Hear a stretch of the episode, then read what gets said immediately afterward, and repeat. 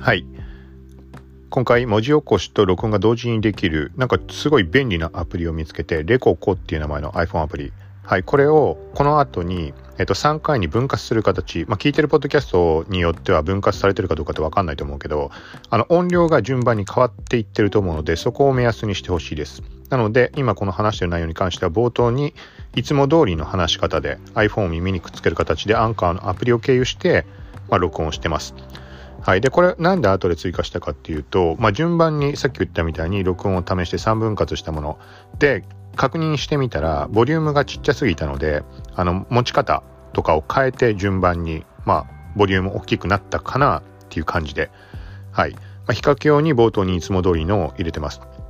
なので、この後に途中から流れるとこに関してはものすごい声ちっちゃいと思うのでボリュームの調整ちょっとしてみてください。で、3段階目、ちょっとね、これね、自分で聞いてみたらね、さっき言ったのとちょっと話変わっちゃうけど、ボリュームの変化がね、あんまり感じられなかったんだよね。一番最後は今と同じように耳にくっつける、ほぼくっつける感じでそのアプリを使って録音したんだけど、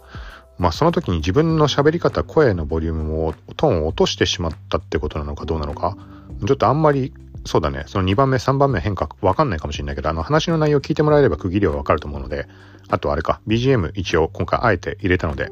声聞こえづらいかもしれないけど、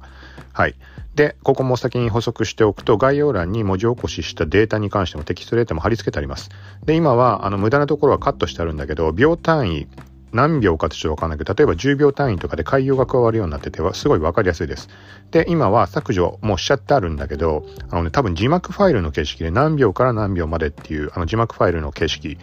の数値も入ってくれるので、ものすごいいいんじゃないかかなって。まあ、YouTube とかに、まあ、手動で編集しつつ入れるときに関しては、まあ、そのテキストファイルも手に入るので、そこを数値はまそのままでもいいかもしれないけど、ま、文字変更してそのままアップロードする、する、してしまえば、字幕ファイルとして認識されるんじゃないかなと。はい、そこちょっと試してないので、ちゃんとまた調べてみるけど、とりあえず、もともと録音したその3分割分、この後流すので、とりあえず声ちっちゃいと思うんで、はい。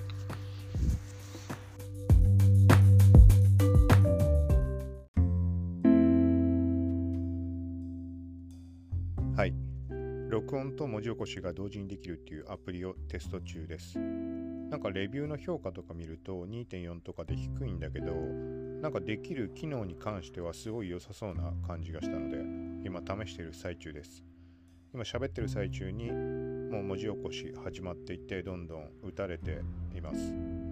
はい。で気になるのはまあ録音した音声データの保存もできるんだけどこれの音質っていうところ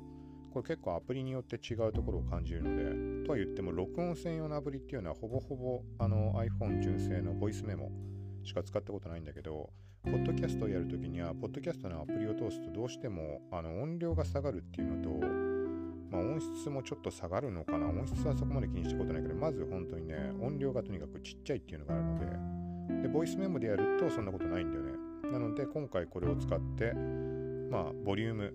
音質、と文字起こしの精度みたいなところ、あとはま使い勝手とかも含めてなんだけど、今見てる限りちょっとすごいね、あのタイムスタンプが入って、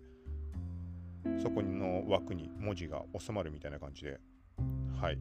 まあ、ここで終了して実際どんなもんか聞いてみようと思います。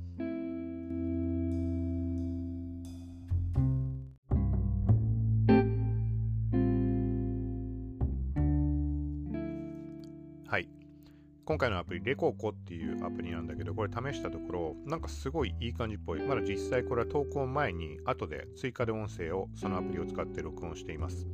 はい。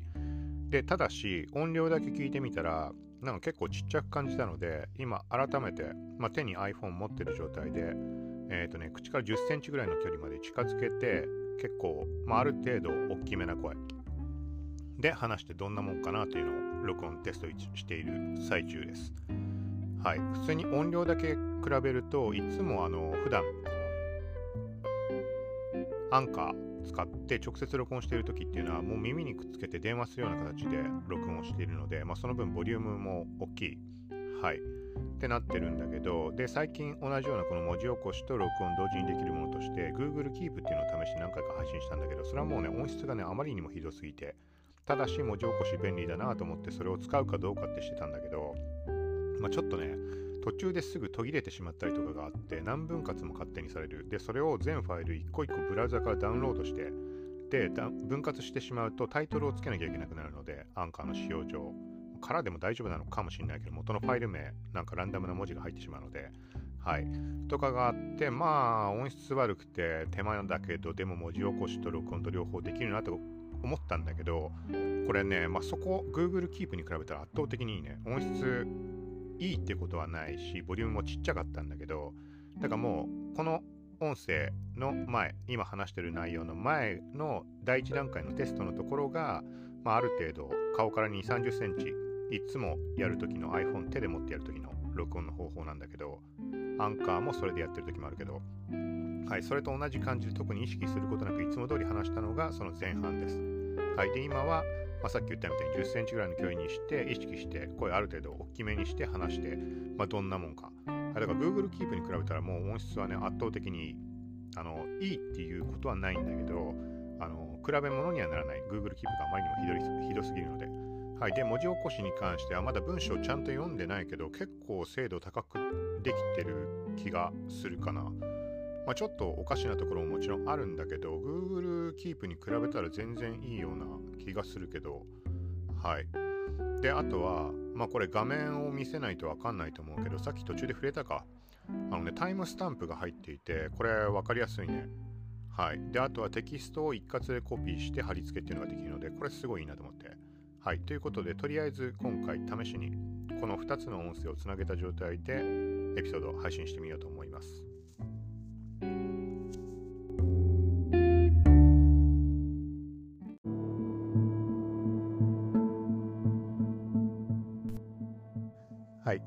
続けて録音のテストです。まあ、2回目の、まあ、このテストで終了しようと思ったんだけど、あのー、顔から10センチぐらいの距離したら、まあ、声は圧倒的に大きくなりました。はい。ただ、それを実際アンカーの方で配信もしたんだけど、